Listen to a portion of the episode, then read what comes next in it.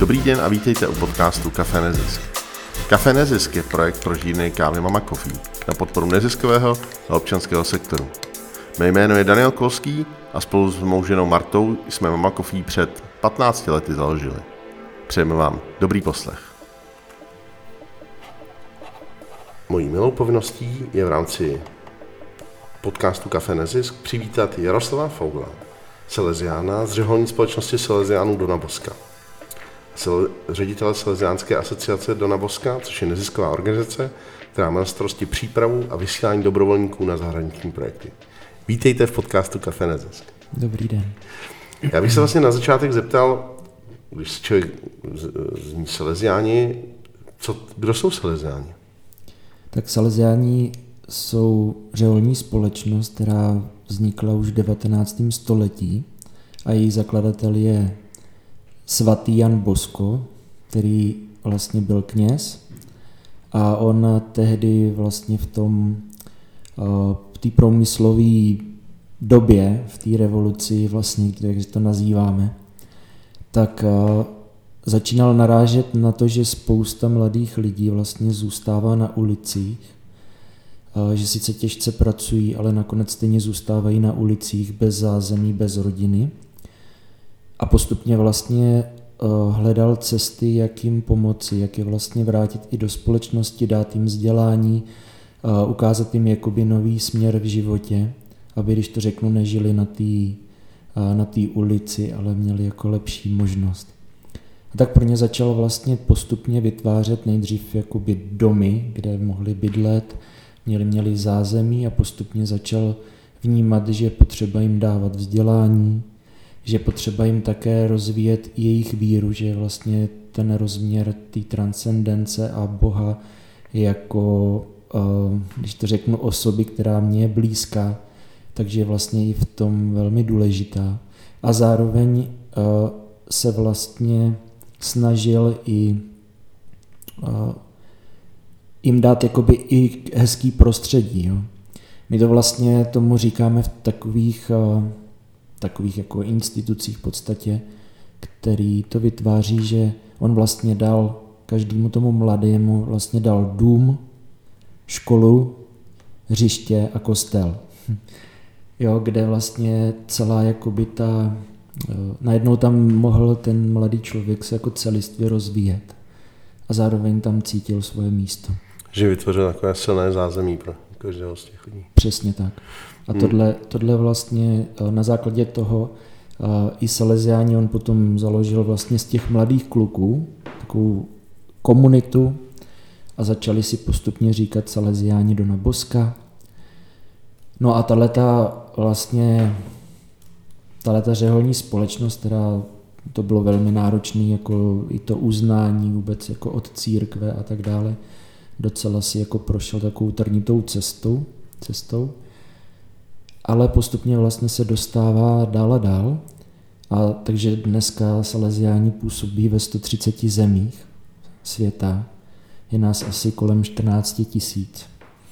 A tady v České republice vlastně nás je kolem sto deset a působíme na devíti místech, s tím, že jedno z těch míst je také Bulharsko.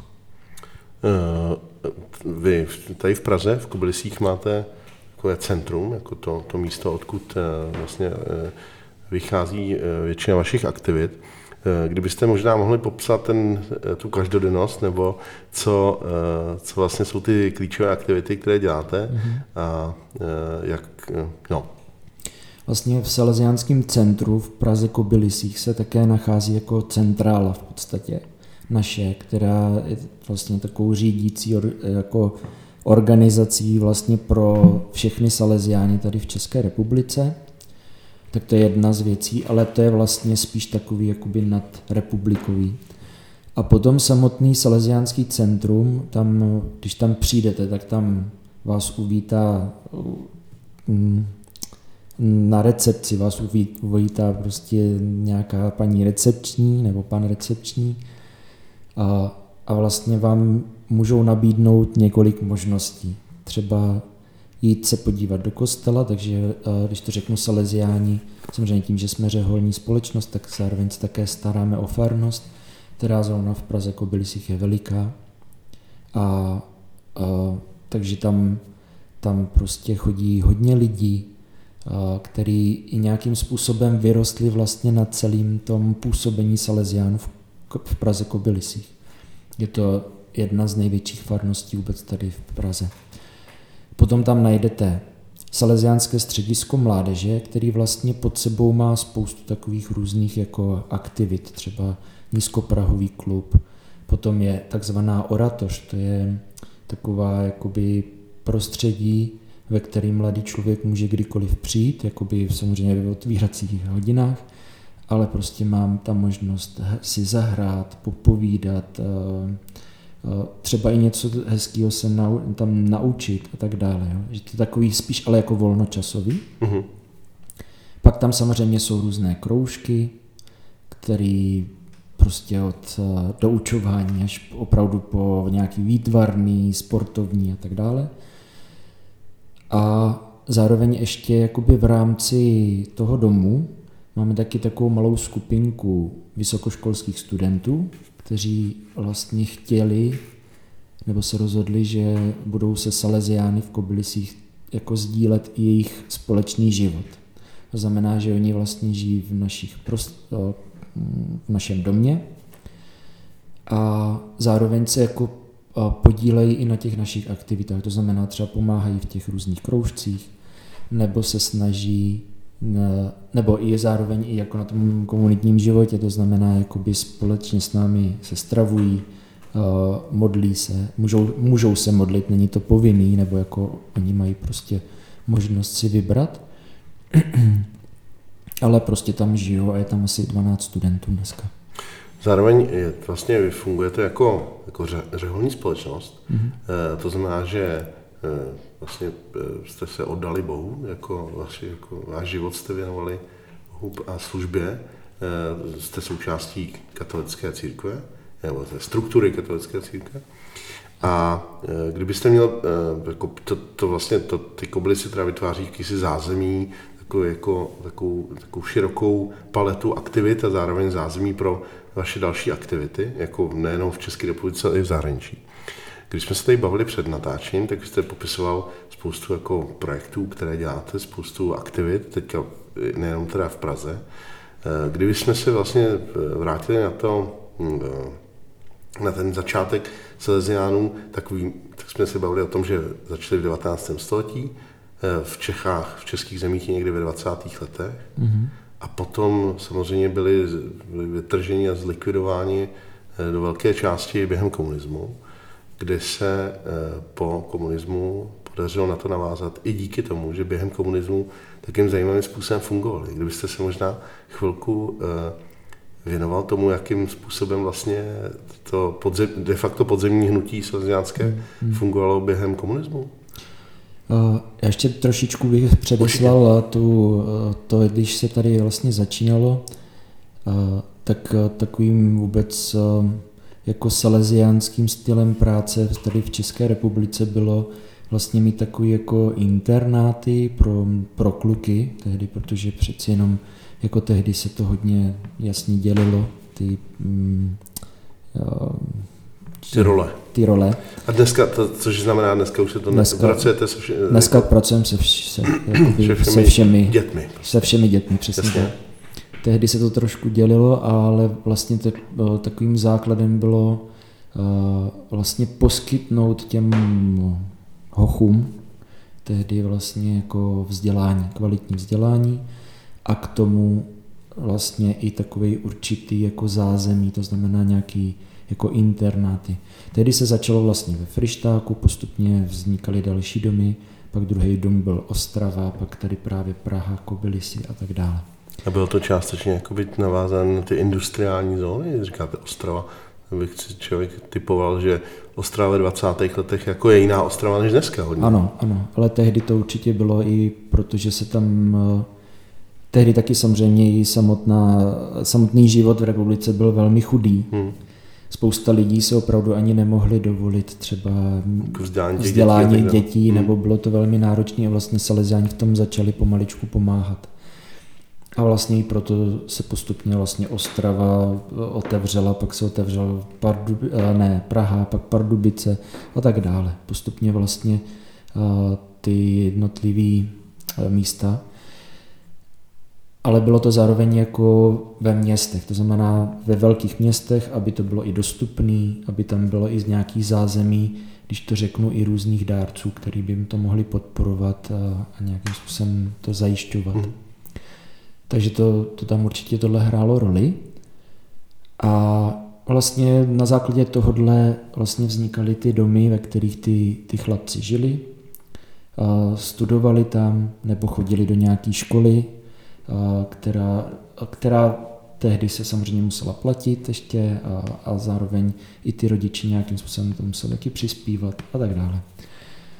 No a potom a vlastně ještě za války se to začalo samozřejmě komplikovat, protože už některé domy tak byly trošku jako v hledáčku vlastně nacistů, kteří tak potom pokukovali, hlavně z hlediska toho, že tam chtěli prostě pak třeba dát jako svoje vojáky nebo různě takhle.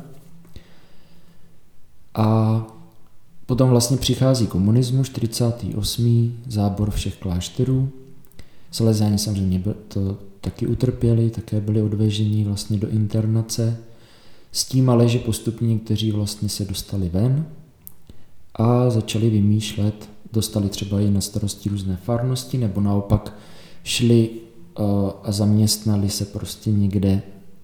A, a na základě toho oni postupně vlastně začínají organizovat takovou jakoby a, tajnou, tajnou, tajné aktivity pro mladé. A prostě nechávají, aby se scházeli po bytech, nebo různě a, organizují jakoby takový tajný tábory dětský, duchovní, letní, mm. duchovní setkání, přesně tak, dokonce nějaké jako i, i vzdělávací jak, jo, akce. Ale všechno to vlastně je tajný, všechno to je prostě pod nějakou pokličkou. Dost často o, ty mladí lidé na tom také dost spolupracovali, takže, takže se to podařilo ve hodně případech. Samozřejmě taky se odkryly nějaké případy, kdy, kdy jako je S T B vyhmátla, ale hodně případů vlastně bylo, že, že ty tábory prostě proběhly pod nějakou rouškou v něčeho a vlastně na základě toho i dneska Salesiáni vlastně v České republice je jedna z největších řeholních společností. Díky tomu, že vlastně ty Salesiáni tehdy do toho šli s odvahou, přestože věděli, že nasazují krk. Říkal jste, že vlastně dneska je to asi sto deset jako bratrů, tak? Mm, sto deset bratrů. bratrů. Většina těch, když si člověk řekne, no tak to je někdo, kdo dělá, kdo je v klášteře, tak si představí, že buď pomáhá třeba, jako je to tady v Praze, třeba v nemocnici pod Petřínem, nebo mm, že se vlastně věnuje nějaké duševní činnosti, nebo vaří pivo třeba, někteří mm, kněží. Když se řekne salesiánský, teda bratr, tak co vlastně, co, co, jak bychom si ho mohli představit? Proti mně sedí čtyřicátník, moderně oblečený, ne, nemá žádný jako vizuálně jasný symbol toho, že by žil jako kněz, nebo, celi, nebo že byl žil celibátu a tak dále. Co je ta, co je ta vaše mise tady vlastně? Co je ta, co, jak to, co, co, vás, co, jako, co, co vás tady za, na tom světě vlastně tak výrazně zajímá, jako Salesiány, a jak ten váš vlastně svět teda vypadá? Tak za, je to duchovní povolání, to znamená, že každý z nás jako takovým prvním bodem, kterým, který, o který se vlastně snažíme, je život s Bohem a život v církvi. A potom to další už je, protože v té církvi vždycky jsou takzvaný, dalo by se říct, různý hnutí, který, protože víme, že každá společnost má různé problémy, a každý třeba řád nebo řeholní společnost může někdy si jakoby v úzovkách vybrat. O co? Soustředí se na nebo se soustředí na něco, co téma. Tak jakoby vnímá, že, že tak jako rezonuje v jejich srdci. V našem srdci vlastně rezonuje péče o mladé lidi, o děti, o mladé lidi, hlavně takový ty nejchudší, ale v myslím takový ty pestrosti chudoby, nejenom materiální, ale vlastně i jako sociální, vztahový a tak dále. A to je vlastně něco, co zase rezonuje jakoby v salesiánském srdci. A vlastně náš život je zároveň řeholní, to znamená, my taky máme řád, jako společných modliteb, společný třeba sloužení liturgie, společného stolování, společné práce. A na základě tohohle vlastně my žijeme dohromady. Ale tím, že tam rezonuje vlastně tenhle ten rozměr toho mladého člověka, tak zároveň vytváříme vlastně prostředí pro ty mladé lidi, který, aby oni to bylo pro ně otevřený, vlastně vytvořili, dalo by se říct, takovým jako prostředí až jako rodinnosti, kde ten mladý člověk prostě přijde a může se tam cítit opravdu jako přijatý, jak, jak u nich doma v podstatě. A tehdy vlastně my potom na základě toho vytváříme různý, různý věci, různé aktivity, které, když to řeknu, mají toho mladého člověka mu nabídnout takový jakoby celistvý rozvoj, jak už jsem to vlastně řekl na začátku. Kdybychom se měli bavit o tom, o tom jako denním rytmu, tak třeba řada těch řádů má opravdu jako velmi brzké vstávání a takový jako opravdu ten režim mm-hmm. jako velmi přísný. Je něco takového i u vás? Tak my začínáme o půl sedmé ráno společným rozjímáním, pak máme společnou ranní chvály, se to jmenuje, což je taková ranní modlitba, která je zároveň jako v celé církvi, vlastně všichni členové církve se jí můžou modlit a potom jako kněží nebo řeholníci vlastně to mají tak trošku jako, že to je ne předepsaná, ale jako daná jako k modlitbě. Potom na to navazuje vlastně mše svatá, jo. Po ní je snídaně a potom už vlastně, to, tohle je takový jakoby společný program a po, potom už jsou různé aktivity. Každý už běží, každý svým, už běží svým, směrem. svým směrem, každý má nějaké svoje úkoly, pak se sejdeme k polední modlitbě Anděl Páně v kostele, následuje oběd. A po obědě zase, buď to ještě se někdy třeba posedí někde nějaký, u nějakého kafíčka, ale to je jakoby i s tím, že se posedí, protože v, naši, v našich uh, střediscích nebo v centrech vlastně uh, pracují hodně jako lidí, uh,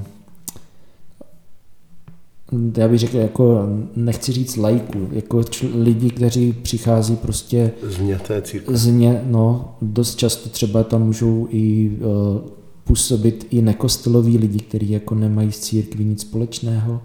Ty samozřejmě také přijímáme do, do práce, nebo do toho, aby nám vlastně pomáhali v tom našem poslání. A takže třeba někdy si s nima takhle posedíme, potom zase pokračuje práce a potom vlastně ještě takový jakoby večerní program, který záleží vždycky taky podle každého člověka, to podle toho každého bratra, protože někdy samozřejmě jsou některé aktivity až do třeba do pozdních večer hodin, hlavně třeba ve farnostech nebo nějaký rozhovory, duchovní návštěvy a tak dále. Ale samozřejmě večer je nějaká večeře a potom společná modlitba je v devět večer, po ní už potom je volno, kdy ten člověk může jít buď to spát, nebo ještě někde si popovídat s někým a tak dále. Když vy sám jako osobně jste uvažoval, nebo kdy vlastně jste začal uvažovat o tom, že, že tohle je, řekněme, nějaká cesta pro vás, nebo že to je něco, co by, čemu byste se chtěl věnovat? Já jsem o tom začal uvažovat uh, asi už od, no, jako hodně malý dítě se mně líbilo, když uh, pan farář v kostele sloužil mši, tak mě to nějak jako vábilo. Ale to nechci říct, že to je jako takový standard, to je prostě občas to někdo takhle má. A potom uh, ve dvanácti letech jako přímo salezáni mě vlastně oslovili tím, že byli na jedné uh, takové oslavě a ten jeden z těch saleziánů se s námi s dětma tehdy pustil do řeči, pozval nás na na jedno setkání, které tam bylo v Sebranicích u Litomyšle. Bylo to velice takový jako velmi hezký. Že to nás to velmi nadchlo, to znamená, nadchlo nás to až tím způsobem, že jsme vlastně přijeli takový jako nabití. A chtěli jsme něco v té naší vesničce, ve které jsme, o, tak jsme chtěli vlastně o, jako zorganizovat něco pro nás tam mladé a něco jako takhle začít. A takhle vlastně se postupně začalo, o, jsme začali takhle postupně fungovat. O, A mě to čím dál víc oslouvalo, protože jsem vlastně i taková ta práce s mládeží mě tehdy byla blízka. A já bych chtěl říct, že ono vlastně to povolání, to duchovní, já dneska, když už trošku jsem starší, tak to někdy vnímám, že je to vlastně podobný, že se do toho člověk musí taky jako v úvozovkách do, do Boha a do, tý, do toho, kam člověka posílá, nebo jak to ten člověk postupně jako začne chápat, že to je taky jakoby taková určitá zamilovanost. Vlastně je to taková taky cesta. Něco je podobného jako v manželství. Prostě když se zamilujeme do ženy, a jo, není to úplně stejný samozřejmě, to, to je jako určitě ne, ale je tam určitě takovej to prvotní, jakože to ta v něm, síla prvotní. Taková ta síla, takový to zamilování třeba Boha. A, a potom i vlastně to, že se mně líbí ten život v té komunitě, tak to tam určitě jako na začátku funguje. Čili ve dvanácti letech jste si říkal, tak tohle, jako to vás, to bylo takové jako iniciační setkání, řekněme, a potom, ale vycházíte prostě z náboženského prostředí, ano. Čili nebylo to, že byste objevil Boha, ale to už prostě jste byl dospívající mladý muž, který hmm. prostě hledal tu cestu spíš k tomu Bohu nějak blíž. A co se dělo dál potom? No samozřejmě jako... Rozhodl jste se, že tak a tohle je moje cesta a... Ne, ne, teďka... to už určitě, určitě ne. To postupně vlastně, jak i ta puberta se roz, rozvíjí a tak dále. Asi pro mě bylo důležité, že jsem už tehdy pracoval s těmi jako vrstevníky a postupně jako s děckama z té naší vesničky tam. Ale, ale vlastně takovým jakoby zásadnímu zlomu došlo až vlastně asi v mých osmnácti letech, kdy tehdy jsem už jakoby nějak i tak vnitřně pocítil, že bych rád šel touhle cestou. Byl tam nějaký moment, kdy prostě vám někdo říkal, ne, neblázni, jako zůstaň, prostě v tom našem normálním světě se tady najdeš nějakou fajn holku a prostě budeš mít hromadu dětí a, a teďka... Já si osobně myslím, že jsem asi nenarazil na nějaký takový jako velký odpor. Mm-hmm. Samozřejmě, že tam občas byly takovýhle nějaký pochybnosti, pochybnosti ale i jako ze strany třeba lidí, že jako to nějak jako nadhazovali. A vím, že jsem tehdy pracoval, tak mě taky v práci říkali, jako proč to chci touhle cestou, když tady prostě mám takovou jakoby jistou. Já dobrý jsem tehdy, job. Dobrý job, já jsem tehdy vlastně byl opravářem zemědělských strojů, takže... Mm-hmm. protože mám zemědělku vystudu, jako vystudovanou, střední, s maturitou. A tehdy vlastně už taky mě tam zrazovali, jako proč vlastně jdu dál, proč touhle cestou a tak dále.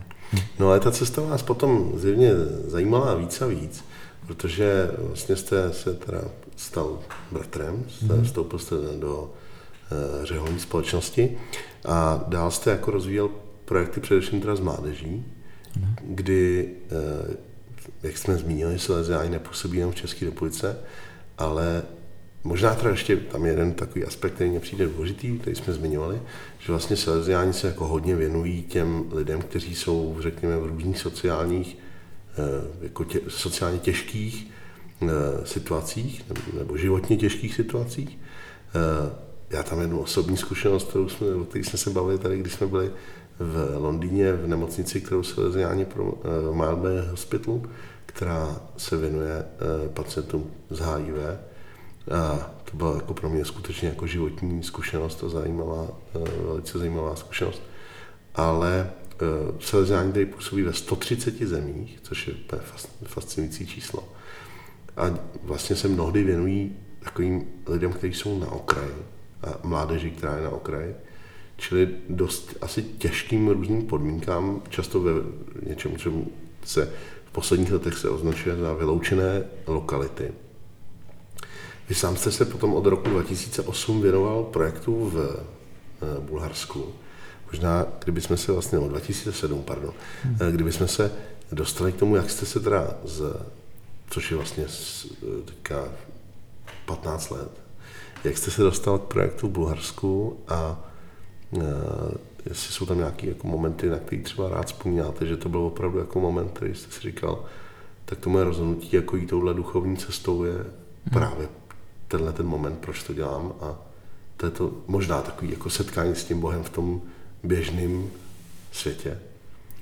Já bych ještě asi chtěl říct, že vlastně my máme, dá se říct, takovou jakoby formaci naší, ona je poměrně dost dlouhá, asi deset let, vlastně od takového toho rozhodnutí, kdy člověk chce, chce se stát salesiánem. Jo, máme vlastně takzvaný jako aspirantát, pak je přednoviciát, pak je noviciát.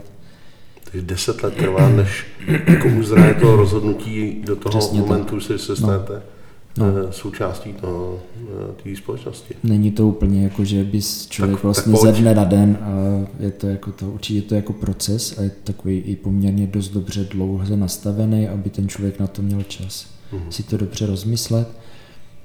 A musím říct, že uh, vlastně tehdy uh, tam vždycky už potom je takzvaný jako skládání častných slibů a pak jsou takový jakoby stálý už sliby, kdy vlastně ten člověk se rozhodne, že to teda jako myslí i jako na celý život už. A tam jsou prostě určitý uh, jako periody, samozřejmě jako student jsem byl, a v rámci jako i studia teologie se uh, pak přerušuje na dva roky. To bylo vlastně v letech dva tisíce dva až dva tisíce čtyři, kdy jsem právě vycestoval poprvé do Bulharska. Já jsem tam původně vůbec nechtěl. Bylo to spíš jako na základě žádosti vlastně toho mého představeného, který tehdy mě tak trošku poprosil, jestli bych tam šel, že tam mají potřebu jako dalšího člověka. No a samozřejmě ve mně to moc se mně to nelíbilo, ale postupně jsem to jako přijal. Řekl, tak, tak dva roky asi jako se dá vydržet, kdyby něco. Nebylo, jako brál jste to jako, že to je ten odchod z toho bezpečného prostoru tady? Ano, ano, ano. Kde že... jsem to vlastně znal, kde jsem tak i nějak věděl, jak to jako funguje. Hmm. A to bylo vlastně důležitý, že tehdy už, když jsem tam začal, samozřejmě pro mě to nebylo úplně jednoduchý ze začátku. I jazyk jsem se tam musel nějak naučit, ale už to bylo takový jako, že postupně vlastně, jak tam člověk byl, tak jsem si to Bulharsko velmi zamiloval. A takže když jsem se potom po těch dvou letech praxe vlastně vrátil do Čech a studoval jsem dál teologii, tak, tak už jsem trošku tehdy přemýšlel o tom, že bych se tam třeba i znovu rád vrátil. Ta. Což se také potom stalo vlastně po tom studiu. Tak když se, tak se bavíme o projektu v Bulharsku, ale pojďme si to malinko přiblížit. Co to vlastně jako, jak si, to, jak si můžu představit projekt v Bulharsku, co je dělali jako saleziáni? No ono to funguje tak, že vlastně uh, saleziáni jsou v určitých státech. Uh, saleziáni v Bulharsku jsou od roku devadesát čtyři, ale právě přišli tam čeští saleziáni. A dneska už teda tam i působí zahraniční, třeba z Argentiny, z Guatemaly a tak dále. A byli tam i z Indie jeden čas a tak dále. Ale chci říct, že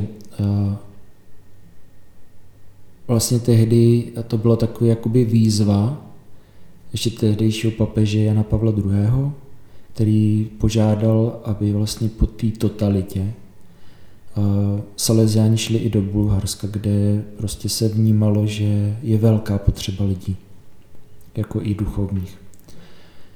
Jak řečeno, že komunismus prostě vykopal vše, co tam bylo. Přesně tak.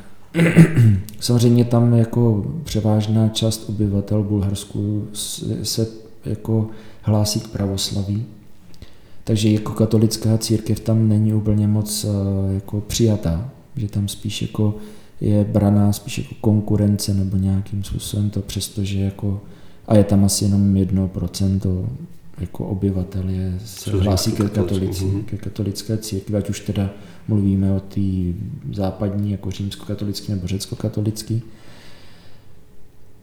No ale přesto jsme jako vnímali, že tam je potřeba přijít, že tam vlastně je taková jakoby spíš duchovní jako chudoba. Mm-hmm. Že ty lidi potom po té totalitě jako byli takový hodně vykořeněný. Že hledají něco. Hledají něco a tak dále. Byli taky, bylo tam tehdy i velmi, protože víme, že vždycky ten komunismus byl vlastně spojený i s nějakým jako vysáváním jako různých a, a, jako financí nebo, nebo zdrojů, obecně. zdrojů obecně. Někdy jako přírodních zdrojů, někdy přesně tak. lidských zdrojů. A vlastně my jsme tam i přichá, přišli v době, kdy tam byla jako velká inflace, mm-hmm. kdy spousta jako chudých lidí opravdu byli jako na pokraji bídy a jako velmi těžkých situacích. A to místo, kde působíte, nebo kde, kde teda se původně zvolilo, že, že začnete, Tak, tak se je... jmenovalo Kazanlak, mm-hmm. což je vlastně úplně v centru Bulharska pod Starou Planinou. Je to historické město, ještě jako v podstatě z nějakého, kdy je tam dokázaný, že tam lidi už žili někdy ve třetím, čtvrtém století před Kristem, nebo ještě dříve, možná i tisíc. Jo, a jako velice úrodný prostředí a zároveň to bylo takoby zároveň Kazanlak tím, že tam byla zbrojovka, tak vlastně za komunismu tam mohli žít jenom lidi, kteří měli dobrý kádrový jako profily. hodnocení, profily. Zkontrolovaný, pádem, správně zkontrolovaný. Přesně tak. A víme, že tehdy je vlastně i do toho Kazanlaku, protože na základě žádosti biskupa bulharského tam byla vlastně žádost, jestli by Salesiáni mohli přijít jako do Kazanlaku. Že tam je farnost, že sice je hodně zanedbaná, ale jestli by tam mohli začít. A vlastně postupně to Salesiáni vzali jako za svý. A začali tam budovat taky prostě salesiánské centrum, do kterého postupně vlastně začali chodit mladí lidi. Někteří potom i sami cítili, že, že chtějí i k té církvi nějak patřit. Takže byli třeba i různě pokřtění nebo, nebo se nějakým způsobem začali k ní hlásit a vytvořilo se prostě i takový jako animátorský kurzy, to znamená jako pro mladí lidi, kteří jsou takovými lídry jako těch skupinek, organizovaly se letní tábory a tak dále. Něco, co vlastně bych neřekl, že ta společnost bulharská nedělala, ale myslím, že Salesiáni to vlastně tak trošku jako nabídli takovým jako novým v novým hávu, asi by se dalo říct. I ta církev dělá dost často, nebo vždycky začínala dělat něco, co v té společnosti bylo třeba nějakým velkým problémem. Ta společnost to vlastně nikdy neřešila a vlastně církev na to měla nějak jako citlivost a začala, začala to dělat. Vlastně na základě toho vznikly ty Salesiáni, potom i různý další řády, protože oni postupně vlastně vnímali, že to není jenom o životě s Bohem, ale je to i o tom jako být nápomocný těm lidem, kteří opravdu mají potřebu. A to vlastně církev dělá do dneška. A ty aktivity, které, kdybychom to měli stáhnout právě na ty aktivity v tom Bulharsku, mm-hmm. e, jako dneska to teda je jako velmi živé centrum, které dává organizuje tábory a vzdělávání a celou řadu dalších aktivit. Je tam něco, co právě třeba vám, jako, co si říkáte, tak to je skvělý, že se to povedlo, že takovýhle věci fungují, že, jsme, že se nám to povedlo rozběhnout. Nebo třeba situace, že jste si říkal, no to vůbec nevím, jestli bude fungovat a vlastně pak se ukázalo, že to funguje. Já jako vnímám, že vlastně i tam, že tam se postupně potom přešlo i z Kazanlaku do Staré Zagory, což je velké město, nějakých sto padesát tisíc obyvatel. A tam jsou i jako velké čtvrti romské, kde to je opravdu vyloučená lokalita.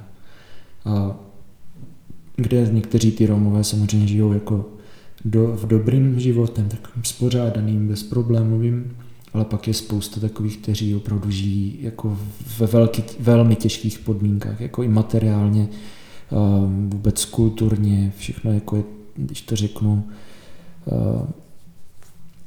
až v takových jako slamech v podstatě. Mm-hmm. A my tehdy, když jsme vlastně tam nastupovali, tak se postupně začalo vnímat, že opravdu uh, dost často ta romská komunita v těch městech je na tom velmi bídně, že vlastně díky tomu, že i nemají pořádně vzdělání, nemůžou najít dobrou práci. Dost často je to spojený i s tím, že oni nakonec jsou opravdu jako vyloučení. Oni, ne, oni se i bojí dost někdy jako vyjít, když to řeknu, do majoritní společnosti, protože oni neustále cítí, že jsou tak jakoby hodnocený, odmítaní, nějak jako, že tam nepatří. Proto i někdy potom může nastoupit taková jakoby lehká nějaká agrese nebo nějaký vymezování se vůči, vůči jako majoritní společnosti a tak dále. A to, to je vlastně vždycky ten problém těch vyloučených jako lokalit, ve kterých ty lidé žijí.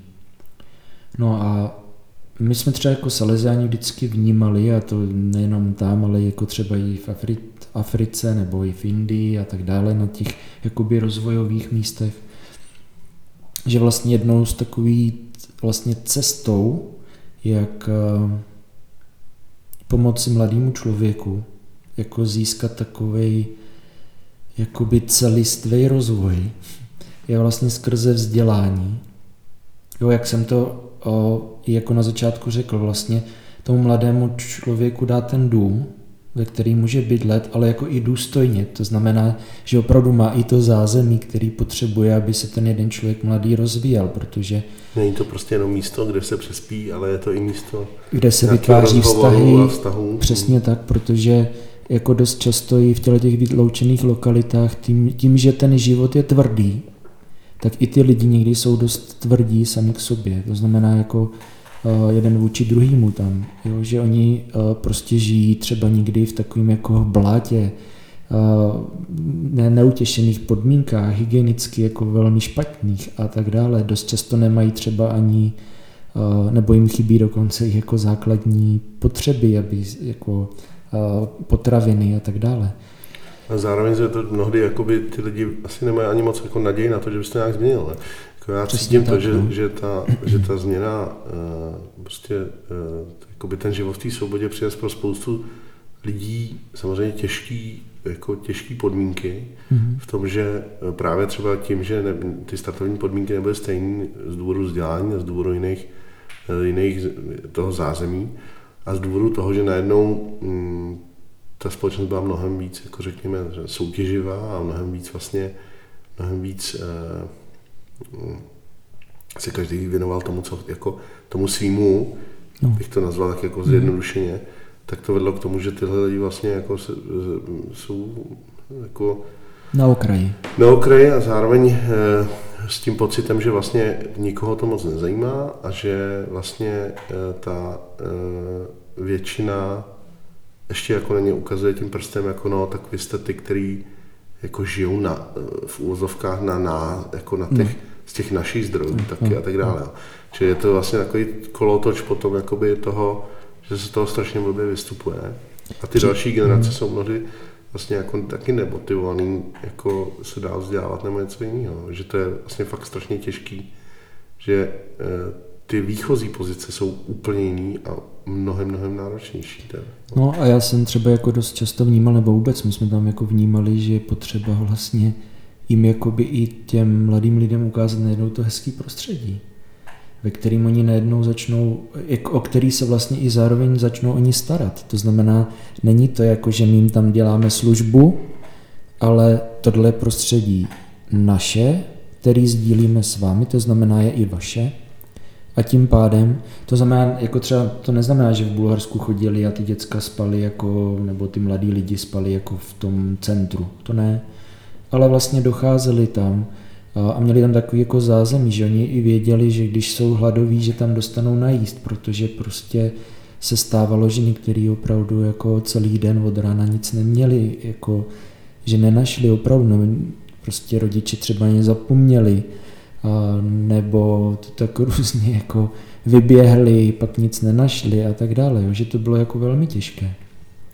A zároveň, když to řeknu, ale zároveň nikdy to není tak, já ti tady vytvořím domov a ty jako už nemůžeš nic dělat, protože to řeknu, tam najednou vlastně do toho vstupuje ta škola, nebo doučování, pomoct jako vůbec se vzděláním, což já jsem vnímal, nebo jsme tam jako dost často vnímali, že oni vlastně To je tak, že když i ten rodič prostě nemá vzdělání, on vůbec netuší, co to znamená.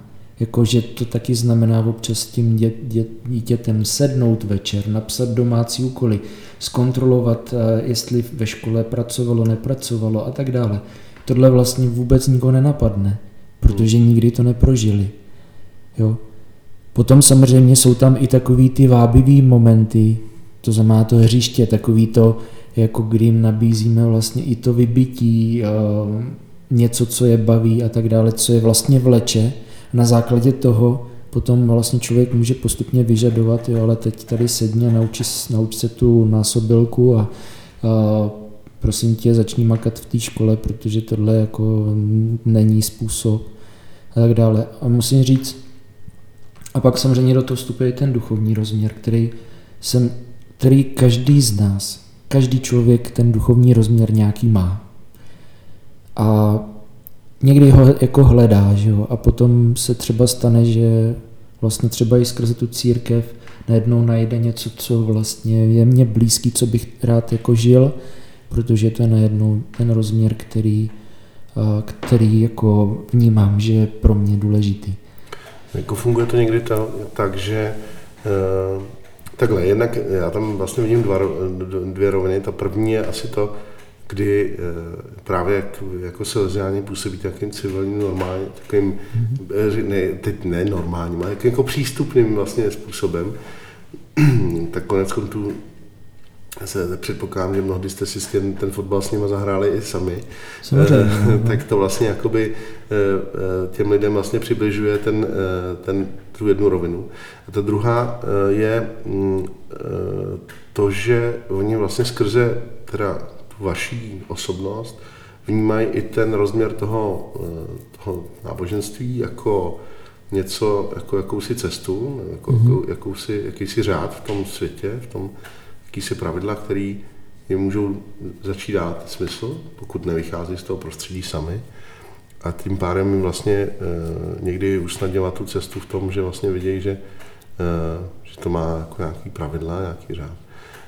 E, Není to pro každýho, to je jasný, mm. ale na druhou stranu jako pro ty lidi, kterým to, kteří hledají takovýhle tu, tu nějakou, nějakou cestu, tak to může být výrazná pomoc.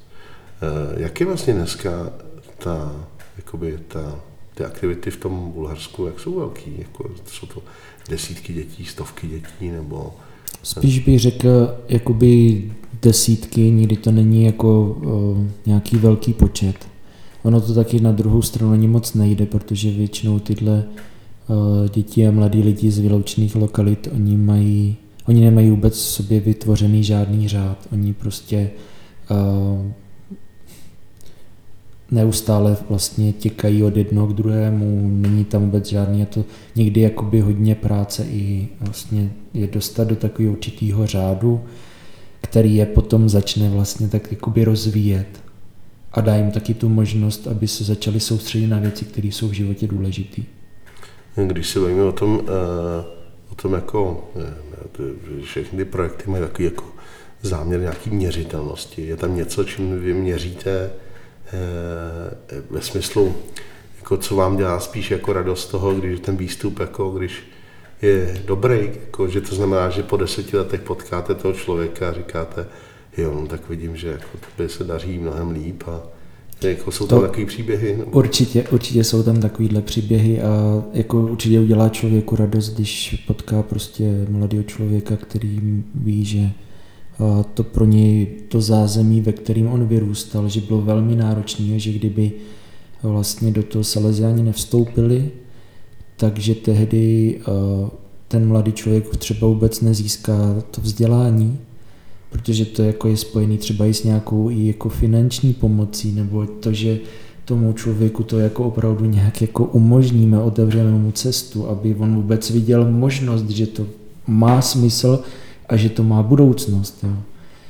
A, takže to tam jako určitě tohle hraje roli, ale já jsem, nebo vnímali jsme tam i to, že dost často ty, uh, že někdy když to řeknu, bychom mohli chtít jako mnohem víc samozřejmě.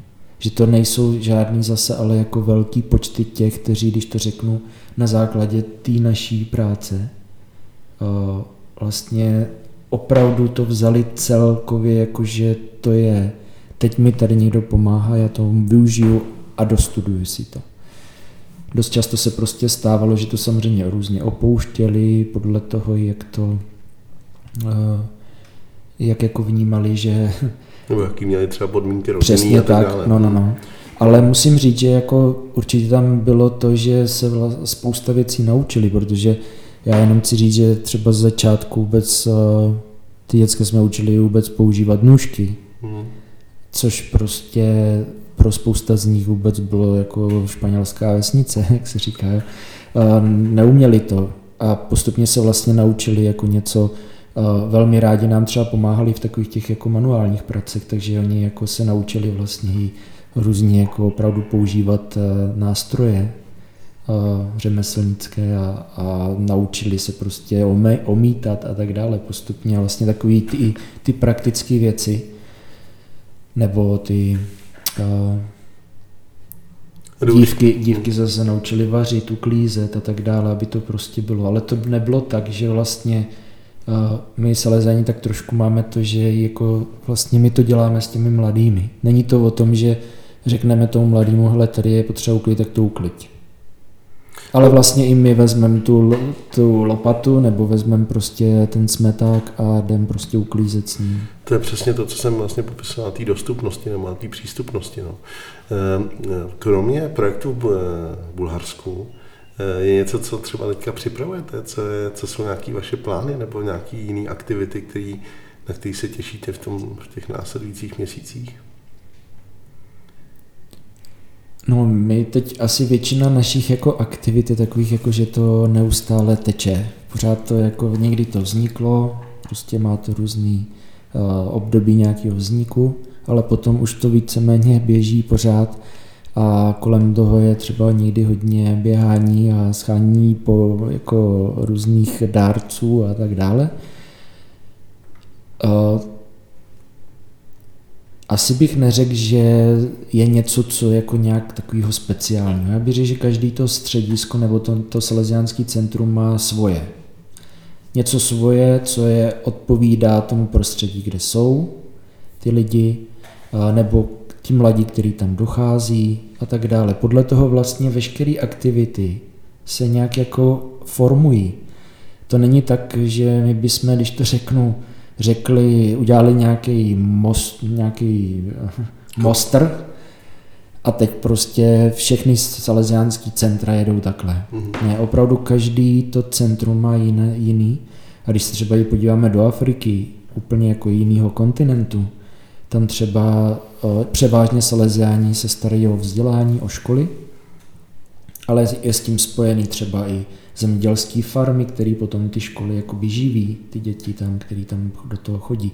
To jsou třeba tisícové školy, to není jako, že to je málo lidí.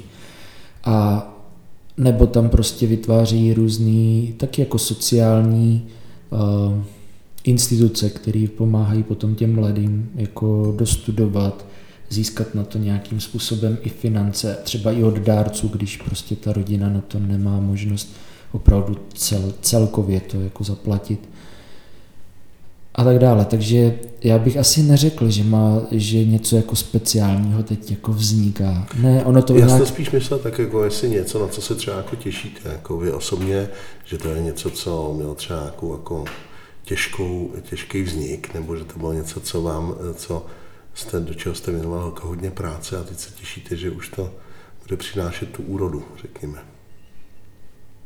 No, já myslím, že ještě konkrétně, pokud bych mluvil o Bulharsku, tak tam to ještě bude na dlouhý běh, že to jako není, ale už jako nějaký samozřejmě jako, jako plody už jsou vidět samozřejmě, který, hlavně u těch mladých, kteří dneska už třeba mají svoje rodiny, tak jako tam člověk vnímá vlastně to, že se ta třeba atmosféra mezi tou jejich rodinou, ve které oni vyrůstali a dnešní rodinou, ve které oni teď žijí, že jako už v podstatě ten rozdíl je jako hodně markantní.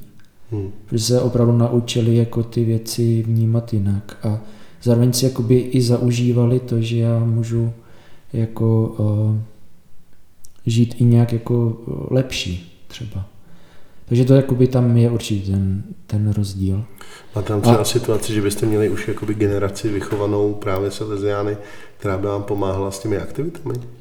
Že by vlastně už ty, kteří prošli tím ano, naším vzděláním. Ano, máme, takže, určitě. No, tak to už je, to už je takový, ale když to nejsou jako nějaký velký počty, jsou vždycky třeba dva, tři, jo, ale já, my jsme tam vždycky jako nastavený, práce v Bulharsku vždycky byla spíš taková individuální, takže jsme tam vždycky byli nastavený to, že nepočítat tolik, kolik těch lidí bude. Nepočítat duše, ale postupný výsledek. Přesně tak, ale jakoby jít kruček po kručku a rozvíjet to, protože oni nakonec to vlastně ocení. Kdyby někdo, kdo vlastně poslouchá ten podcast, se chtěl nějakým způsobem buď k vám jít při, jako přijít podívat, nebo nějak se zapojit, nebo třeba vám mě darovat mě milion, který, se kterým neví teďka, co dělat, aby mu to inflace nesnědla. Je, co je ten způsob, jak se má zapojit? Určitě může jako na, uh, navštívit, navštívit centra, který máme, když to řeknu. Tady v, Čech, v České republice jsou v Praze, v Teplicích, v Rumburku, uh, v Plzni, v Českých Budějovicích. V Brně máme dokonce dvě místa, kde jedno je v Žabovřeskách, druhý je v Líšni. Uh, Ostravě, ve Frýštáku, Prostějově. Takže jako hodně dost, dost a ve Zlíně ještě jsem zapomněl. Kontakty najdete na... A, s d b tečka c z. Ano, s d b tečka c z. Hlavní web. Samozřejmě, když napíšete do Google, třeba do vyhledávače, napíšete Salesiáni, tak prostě vyběhne určitě jako ta naše stránka s d b tečka c z. Tam je dokonce jako podrobně vypsaný, jakým způsobem je možný Salesiány podpořit. A jsou tam i jako různé možnosti, projekty, na co přispět a tak dále. Je něco, na co se teďka, v, to jsme v uprostřed adventu, no ne, skoro na konci adventu, je něco, na co se těšíte do toho, řekněme, nového občanského roku, něco, co... No. Tak já si tím, že připravuji dobrovolníky, tak se těším velmi na to, že zase pár mladých lidí se připraví, že to vlastně vezmou vážně a půjdou zase na nějakou zahraniční misi, je teda zpravidla jako jednoroční. A taky posíláme opravdu do různých zemí, jako ať už rozvojových, nebo dokonce i západní Evropy, nebo i východní Evropy.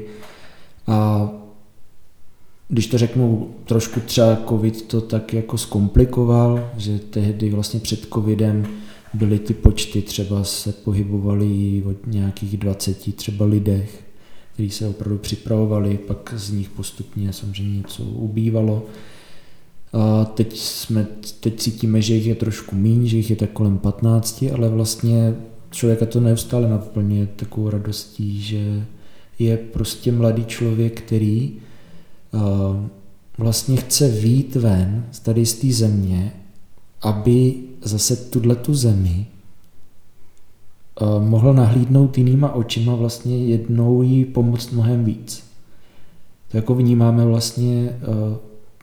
Že to, protože hodně lidí třeba jako různě reaguje, proč tyhle lidi chodí ven, co tam vlastně hledají, tady? Proč nepomáhají tady. To máme jakoby dost často na talíři.